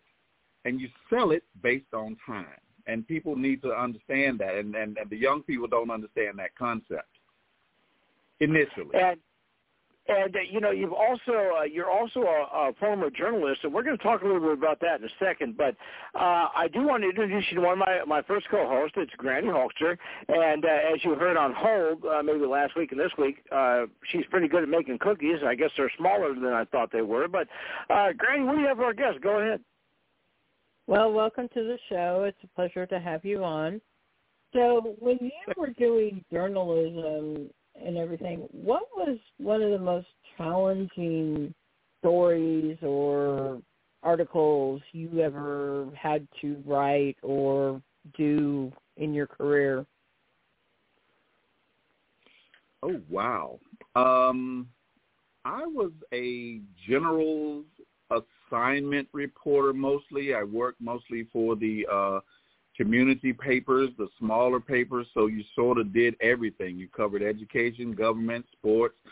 I would say uh, probably the uh, toughest um, types of articles that I've done were all of were the ones that kind of dealt with um, racism. I had um, oh, wow. one environmental racism uh, in Winston Salem. There was a, a, a company that basically uh, there was like a landfill that was close to the black community and doing that story. And of course, when you're doing those types of stories, nobody wants to talk about it. And uh, AT&T had a um, internal magazine one time where they were they just had a little a little cartoon and they had um, they were showing how they were connected around the world and they had a little man or a little woman in different parts. They had a little globe and a little man or a woman in different parts of the globe, uh, Europe, America, South America. And in Africa, they had a monkey on the phone. Oh, wow. They had a person where else but a monkey in Africa. So those those those two of the stories that were the most memorable uh, to me as in terms of difficulty because you know people really they they don't want to talk about those kinds of stories so that's that's what Absolutely. makes it difficult yeah for sure uh david and I heard that you make, go ahead sorry no, um, uh, Granny, I heard that you you bake uh, uh, uh, cookies, and I heard the last person like chocolate chips. I also I want to put in my order for chocolate chip cookies also. Okay, okay. I'll see what I can do. All right. Uh, yeah, they're called uh, the little old ladies from Pasadena cookies. No. uh, now, uh, David, oh, Icon, I swear. I'm, I'm sorry. I I couldn't resist. I know, uh, I know, I know. I mean, it's if, okay. Look, if I if I didn't say it, you know, Matthias would have. So anyway. Well, I don't think Matthias would have, but you know, that. Moving on. Uh, uh, David Shabazz is our guest here. So uh, I'm going to introduce you to our uh, our next co-host. Uh, his, he's a modern nightmare, Matthias. Now he is not only a resident wrestler here, but he also has uh, been in uh, the journalism and broadcasting field in his career. So, uh, Nightmare, what do you got? Go ahead. Well, you know, normally I would do my spiel, so I think I might as well continue it. So, yes, you are talking to the man from every The woman's following announcement. dream. The following And announcement every has been paid for by the New World Order. Yes, you are talking to the man from every woman's greatest dream and every man's worst nightmare. North Dakota's number one heel, current reigning, defending, undisputed APW World Heavyweight Champion, and soon to be EWI Epic and BZW World Tag Team Champion, and honorary member of the New World Order, Matthias. Welcome onto my part of the Uh, program. David, he's one of those guys, one of those students that you would have had to tell to sit down and go to the back of the room. But go ahead, continue. Uh, but yes, uh, Icon is correct. I uh, did study communications in college, and I did a. I've done radio classes. I've done broadcasting classes. I've worked for NBC. Um, I've done live radio shows. I've done a lot of things. Uh, what is one of the things that you've seen your students lean more towards? Once have, um, have they done more of the class for for fun or they have done it more towards their career like uh, most of my classmates did? I would say a lot of people still they want they want it to be their career. Um, there tends to be a, a focus towards um, entertainment and, and, and, and fashion and music journalism. A lot of people are shying away from the um, hardcore news, the the the pol- politics and that type of thing. You know, I'm seeing a lot of students who like feature type writings, and and I like a good feature story as well. I mean, I think those human interest stories are some of the best, but I see most Oh, yeah. people these days leaning towards that. And then um what do you like to push your students to do while you're teaching? Is there a specific part of it the writing the radio? What what is one of your favorite things to kind of push more towards your students? Well, I, I try to get them to uh, to really be creative. I, I want them to be grounded in um, the five WH, the who, what, where, when, why, how, uh, because AP style is the foundation, and, and that's sort of what I'm talking about before. You know, if you find somebody who grew up with a cell phone and and making their own videos, and then somebody asks them about AP style, and they're like, huh, they don't know what you're talking about, because all they wanted to with the hands on and to go out and do it and there's nothing wrong with that. But you, you know you i would always tell people that um you know you, you you have to know the rule in order to bend the rule. And that's what you want to do. You break the rule you're if you bend the rule you're a genius. Absolutely. Yeah, as I was kind of mentioning uh, back, I, I didn't stick to the uh, audio side of it after I left college because I got a job uh, working as a production assistant. Um, at an NBC station, and then I actually moved into working uh, behind the camera and stuff like that. And it, and then working under news, it's been uh, it was quite an adventure because you know you got to get your you got to make sure everything on the camera is correct, whether it's the iris, whether it's the brightness, whether it's the the uh, focus, that kind of thing. Like there's so many specific aspects to the camera that it, I kind of like is very intriguing because like you said people with cell phones they'll just go out there and everything's automatic on the phone. Everything is everything looks good on the phone but you don't know how to make it that way. Whereas you give them a, a Canon camera or you go out there and you give them a Panasonic uh video camera and stuff and you got to make sure like and you mess up all the settings and all of a sudden they got to figure it out. It's actually quite a challenge and working in news for upwards of 2 years uh that was uh it was always an interesting journey no matter what you were shooting, no matter what story you were telling. It was uh I I liked the the story uh, aspect behind it and having to make it using your camera and it was always it was always intriguing, but like I said, it was always one of my favorite things to do is always get behind the camera and and film things and make stories out of them. Absolutely, I, I, I certainly agree. I mean, it's all about is really all about storytelling and and using the tools to tell the story, getting the getting the natural sound with the audio and making sure you know the the background that is that everything is in harmony with the story that you're trying to tell. And all of those things are are key that that that people really have to learn. And and once they get a good grasp of that i mean it's it's it's but it's not it's something that you really have to you really have to focus on. And I, and I think a lot of people can pick it up um they can pick it up fairly easily. Yeah. And and like and as you said like that nat sound and stuff like that's something i learned that was just like it was really awesome where you hear like you know if you hear a gunshot or you hear somebody swinging a golf hitting a golf ball or whatever the case may be. But it's but also like it's also the hard hitting kind of stuff. As you said a lot of them are leaning away of the uh, politics and stuff like that. And I never like to do politics and stuff, but like I would, I have to do almost any story. But one of my, right. I have two, I have two favorite things that I got to cover back when I was working in news, and one of them's kind of gruesome, but you know, it, but it was just interesting to cover and getting to hear the raw emotion and stuff. But the first one was I was in the courtroom during the trial, and I got to help cover the story of the murder of Savanna LaFontaine um, Greywind in Fargo, North Dakota. It happened before I got started in news, but then they had the trial of the the murderers uh, when I was working there, and just getting to be in the courtroom and talking to the families and stuff. That was always that was always one that'll hit hard, and that was always one that I'll always remember. And then I went on a ride along with a uh, uh, a, a police officer from I can't remember the town here. It's about 15 minutes away from Fargo. It's in Minnesota, but I got to go on a ride along with him and just getting to see what they go through in each and every day and with their with their body cameras and pulling people over and stuff like that. And I got to witness a, a drunk driving arrest and you know, you always got to make sure you don't get the face or you know, you you got to make sure you film specific things because you know if if you were to film something and you put that on TV and you're not allowed to or something that could that could cost you big time. So that was always kind of a challenge too, and that's what I always liked.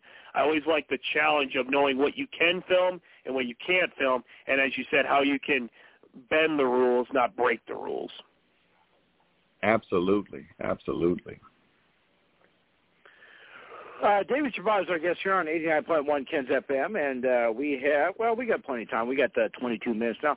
Uh, now, what is uh, some of the other things that you're working on uh, now, David, that uh, we could talk about? Um, I have a lot of projects going on, but one one thing that um, one thing that most people don't really know much about me, um, I'm an original old school hip hop artist. That's right. My group. Yeah. So, so you, uh, I was going to ask this real quick. So uh, you, uh, you could you could uh, do hip hop with the best of them, correct? Yes, absolutely. Uh, and one one story to, to kind of to kind of merge, I guess, the, the careers together. When I was a um, I was still a newspaper reporter at the time, and I was um, you know really really uh, trying to make a name for myself and trying to be respected.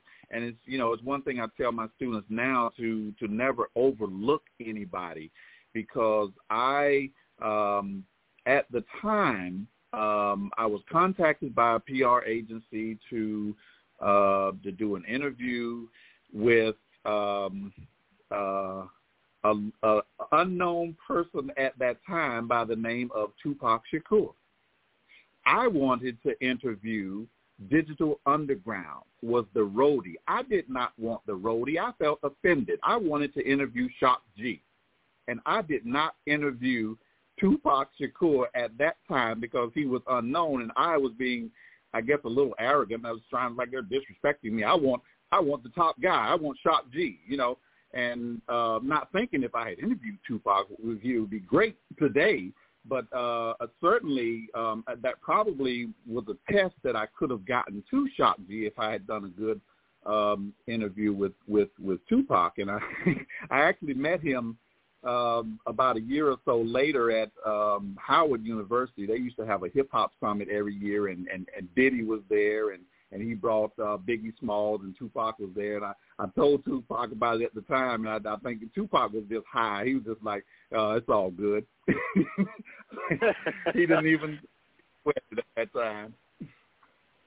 So now you you know you mentioned that you know you got to meet Biggie Smalls and Tupac, and unfortunately they're they're no longer with us. But you got to admit though that's a pretty interesting experience that you got to. uh uh, hang out with guys who are no longer with us and tell the story about that and uh, some interesting stuff about them that people might not know. Yeah, it was it was it was great. I mean the the whole um, experience because because again, I mean Howard University used to have that hip hop summit every year. So I mean those guys were were were there all the time. And and Howard is I I think Diddy's um, alma mater. He went to school there, so of course he would bring you know his artists there, and Tupac was there, and it was it was great. I mean, to see those guys and hang out with them, and um, that was. They also had around that time the um, new music seminar, and and and to bring it all to bring it all full circle, the uh, new music seminar, they used to feature something called the uh, Battle for World Supremacy, and they had the for the DJs and one also for the MCs, and uh, the winner got a wrestling belt.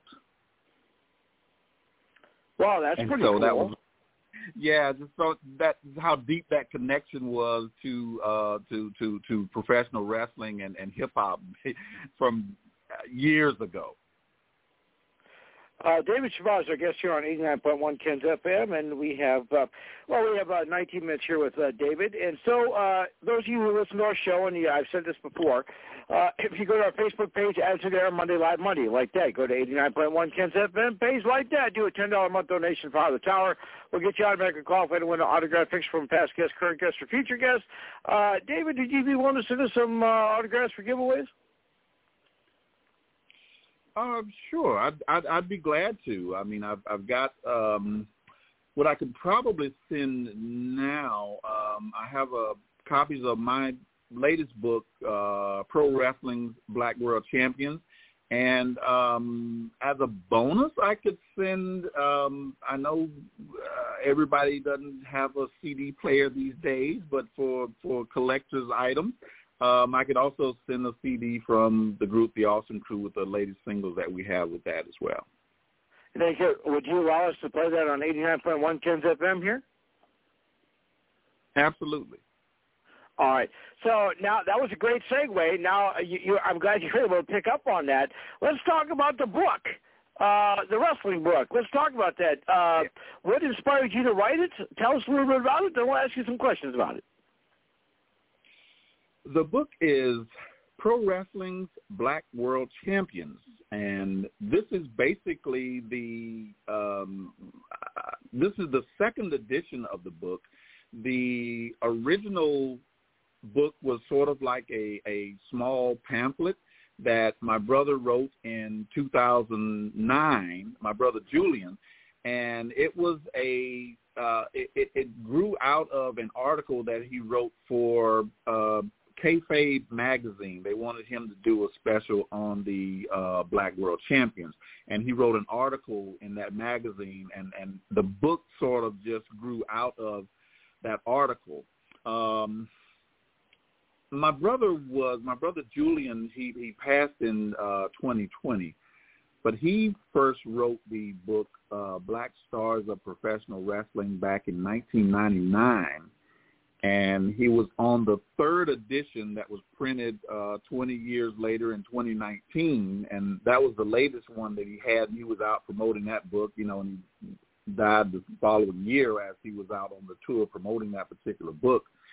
And so, you know, when he passed, I, uh, you know, when you end up, you know, going through your loved one's things, I, I found a copy of that um, Pro Wrestling Black World Champions pamphlet, and I said, hmm, okay, be a good tribute to my brother to um, just sort of update this book because at the time um, there were a few there were a few more people um, that have won the belt, so I thought it was uh, relevant as well as uh, paying a tribute to my brother.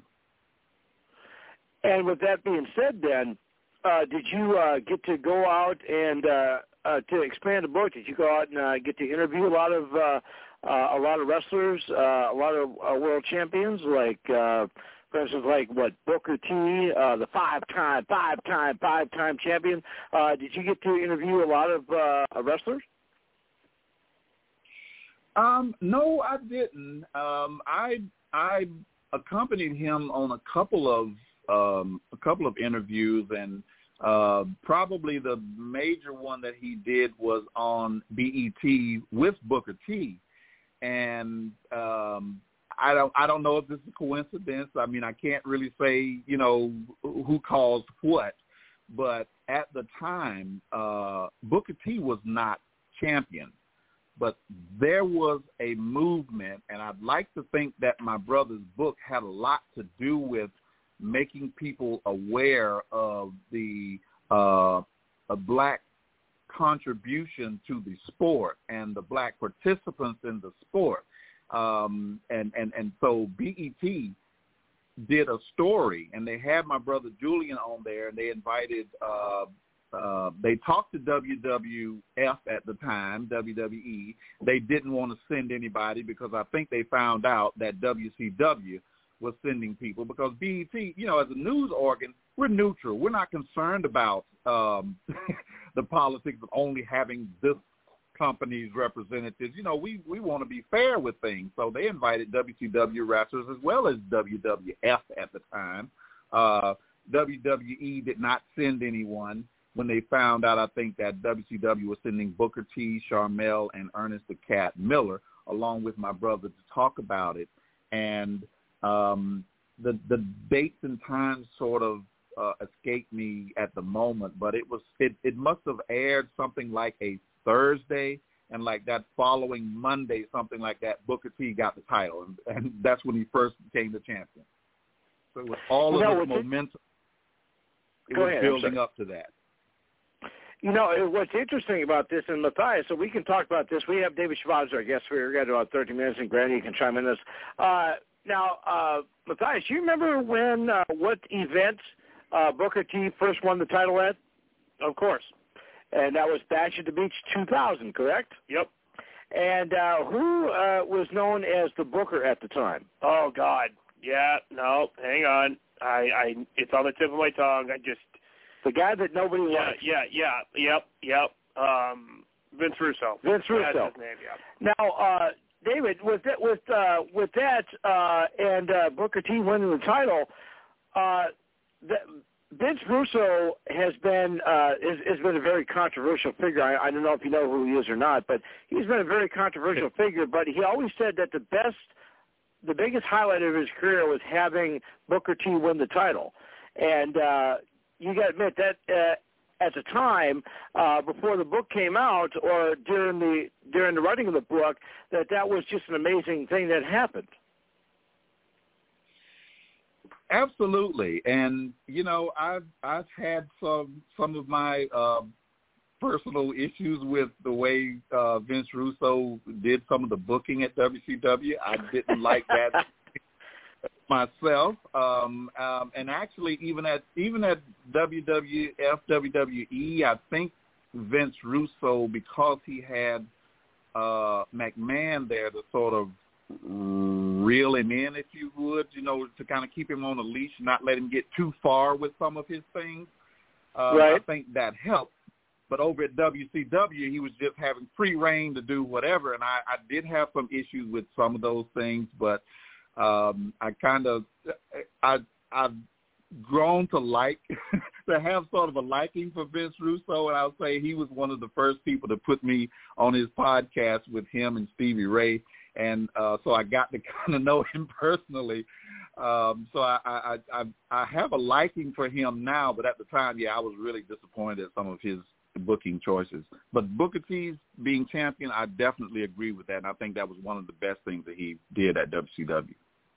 Well, Granny, you can uh, you can w- w- when w- be a witness to this. Stevie Ray loves you. He don't like me. Did Granny leave? She might No, have I'm fallen here. asleep.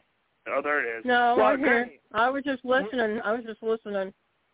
Well, yeah. You remember how uh, Stevie Ray, how much he loves you and doesn't like me? Oh, yeah, I remember that. uh, it's it's it's a long story. You can go back and uh, we're not going to hash it out now, but you can go back and uh, uh, listen to the episode in our archives. Uh, I forget the date because it's one of those days that I want to forget in my uh, in our career here at the station.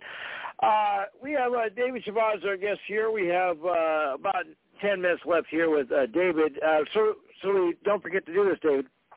If our fans want to check out and see it, you got a Facebook, an Instagram, YouTube, a Twitter, a Twitch, a TikTok. What do you got? Um, on Facebook is my go-to um, for a for a communications person. As, as weird as it may sound, I really don't like social media. I really don't um, because I, I I think you know it, it's been abused. It can be a great tool, but I think it's been abused a lot because you know we was just presented to us and there was no training manual, so it was the wild wild west for people to just do everything. And uh, anyway, getting off of my diatribe with that. Um, Facebook is my Facebook is my go-to. I do have an Instagram. I do have a Twitter. David L. Shabazz um, at David L. Shabazz Instagram and Twitter, um, as well as Facebook. Um, those are the primary um, sites where you can reach me. And uh, correct me if I'm wrong. Are, you are currently also the acting dean uh, at your university, correct? Yes, yes. And uh, as an acting dean, do you get to? Uh, I understand if you don't want to answer this question, but do you get to go to banquets all the time and do speeches, and then uh, you look at your, uh, oh, I got to go to this event, and then uh, tomorrow I got to uh, fly across town to watch the team play this, and then uh, uh, at the end of the week I um I uh, have another banquet to go to. As a dean, what kind of schedule do you? Uh, uh, do, do you ever get any private time to yourself with being a dean? I have a very unforgiving schedule. Um, as you mentioned, all of the above. I mean, even just this just this past weekend, the um, um, there's a jazz concert going on in Frankfort, and uh, and so I was there because some of our um, professors who played in the music department were there playing, so I was there to support them.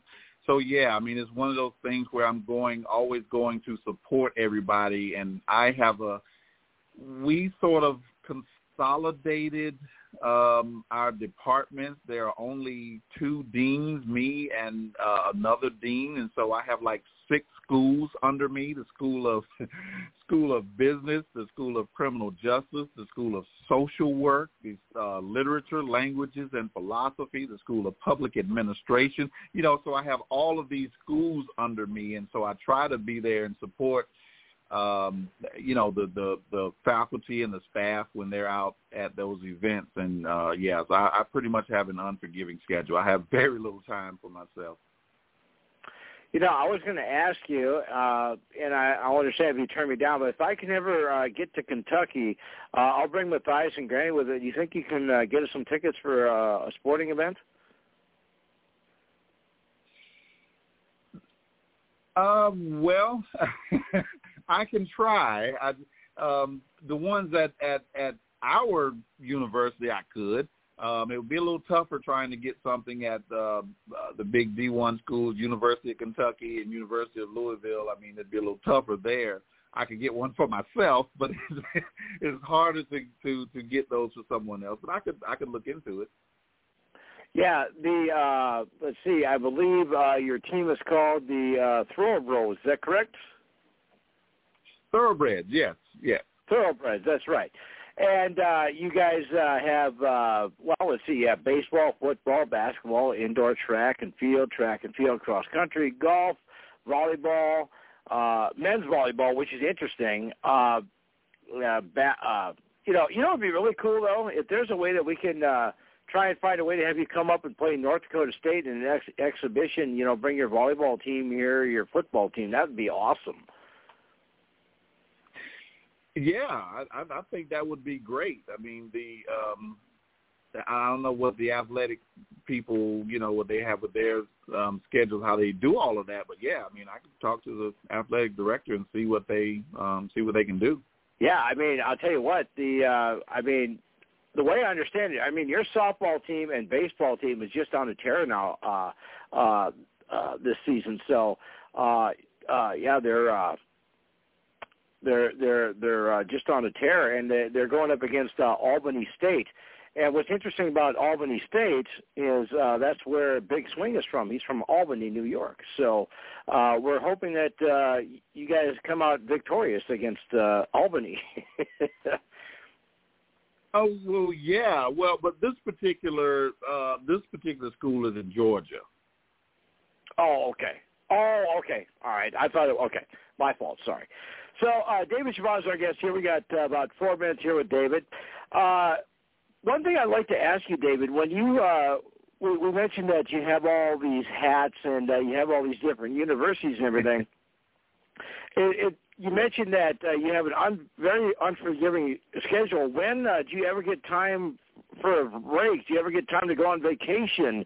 Uh, anything like that, it's just university this and then university that, and then I got this and that. Uh, basically, you're you're you never really have any time for yourself, do you? I have very little time for myself. One of the um, usually my vacation is um, a university sponsored event or, or, or something like um, I usually go to Las Vegas every year because the National Association of Broadcasters, that's where they have their annual convention in April. And so I normally go there. So it's like work, but it's, it's, it's, it's the best vacation that I can have as well. so yeah, I mean, into my vacations are kind of tied into the job. And uh, I suppose it's, it's also cool, you know, you'd be able to get to jump on the uh, university's private jet and uh, go to Hawaii for a week and then come on back. I wish we had a private jet. uh, David Shabazz is our guest here. We only got a, a few minutes left here. Uh, David, I want to thank you for taking time out of your schedule because we, we just established that you have a pretty busy schedule here. Uh, if uh, where where can our fans uh, find the book, and uh, uh, where uh, can they get a copy of the book? Um, the best place to get the copy is uh, from Amazon, uh, uh, Barnes and Noble. The the Barnes and Noble online and uh, the physical stores have it as well. And if they don't have it in stock, um, they can they can get it in stock for someone. Um, those are probably the two best best places, and I would say, you know, the thing about this particular book, the um, it's, it's focusing on the uh, professional, the black world champions of professional wrestling. So it's just looking at those um, people who held the world title.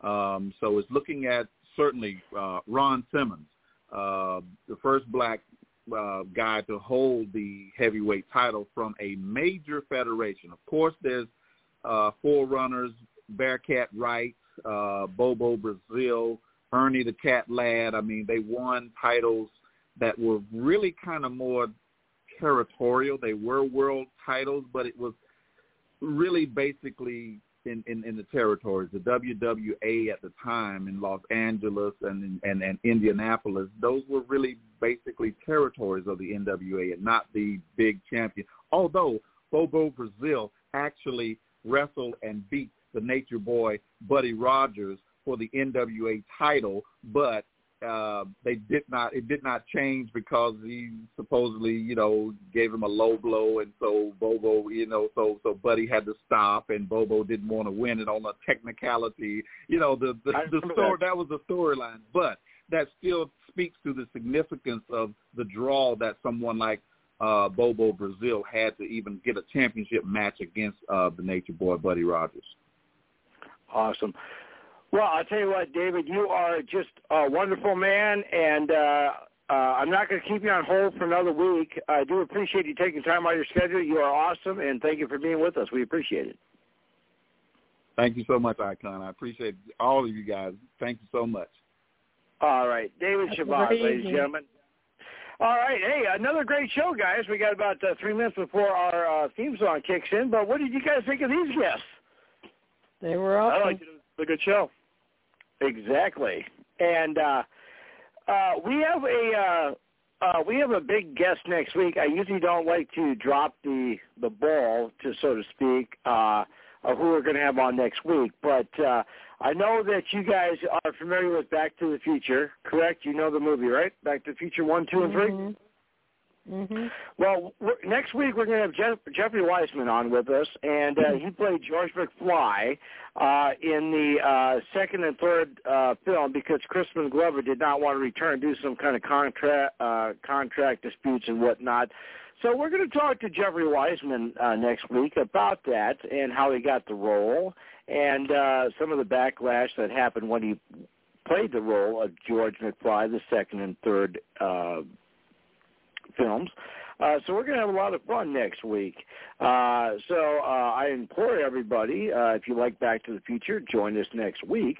Uh, you can call in and you can talk to uh, George McFly. And we'll go back to t- the year 2015 and the year 1955. Uh, and we'll get in our we'll get in our DeLoreans go uh, 88 miles per hour and we'll have some fun. So our next, our theme, uh, our closing uh, theme ends here in uh, two weeks, uh, two minutes. Uh, Matthias, you'll be here with us next week, right? Uh, should be unless something comes up.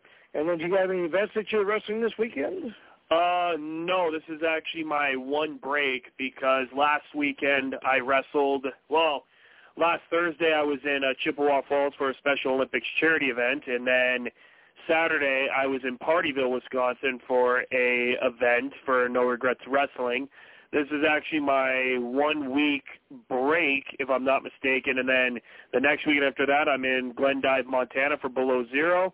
Then I'll be the next week I'll be in Minnesota for uh, Lucha Libre uh, promotion, and then the next weekend I'll be booked again uh, I believe, in South Dakota or Minnesota, and then the next weekend I'll be in Wisconsin. So this is my one week break for the next uh, like six, seven weeks. I'll be wrestling. Awesome. Well, I'll tell you what, uh, Granny, uh, I can't wait to talk to you next week. Uh, of course, uh, Nightmare, I can't wait to have you with us again next week. We're all going to have a good time. Uh, so with that being said, uh, remember, it's not goodbye. It's just good night. Uh, love each other, care for each other, be safe. Join us every Monday night on 89.1 Kens FM, Attitude Era Monday Live Monday, here every Monday, 9 p.m. to 11 p.m. Central Standard Time. With that being said, we are out, and join us next week. We'll see you. You think you know me.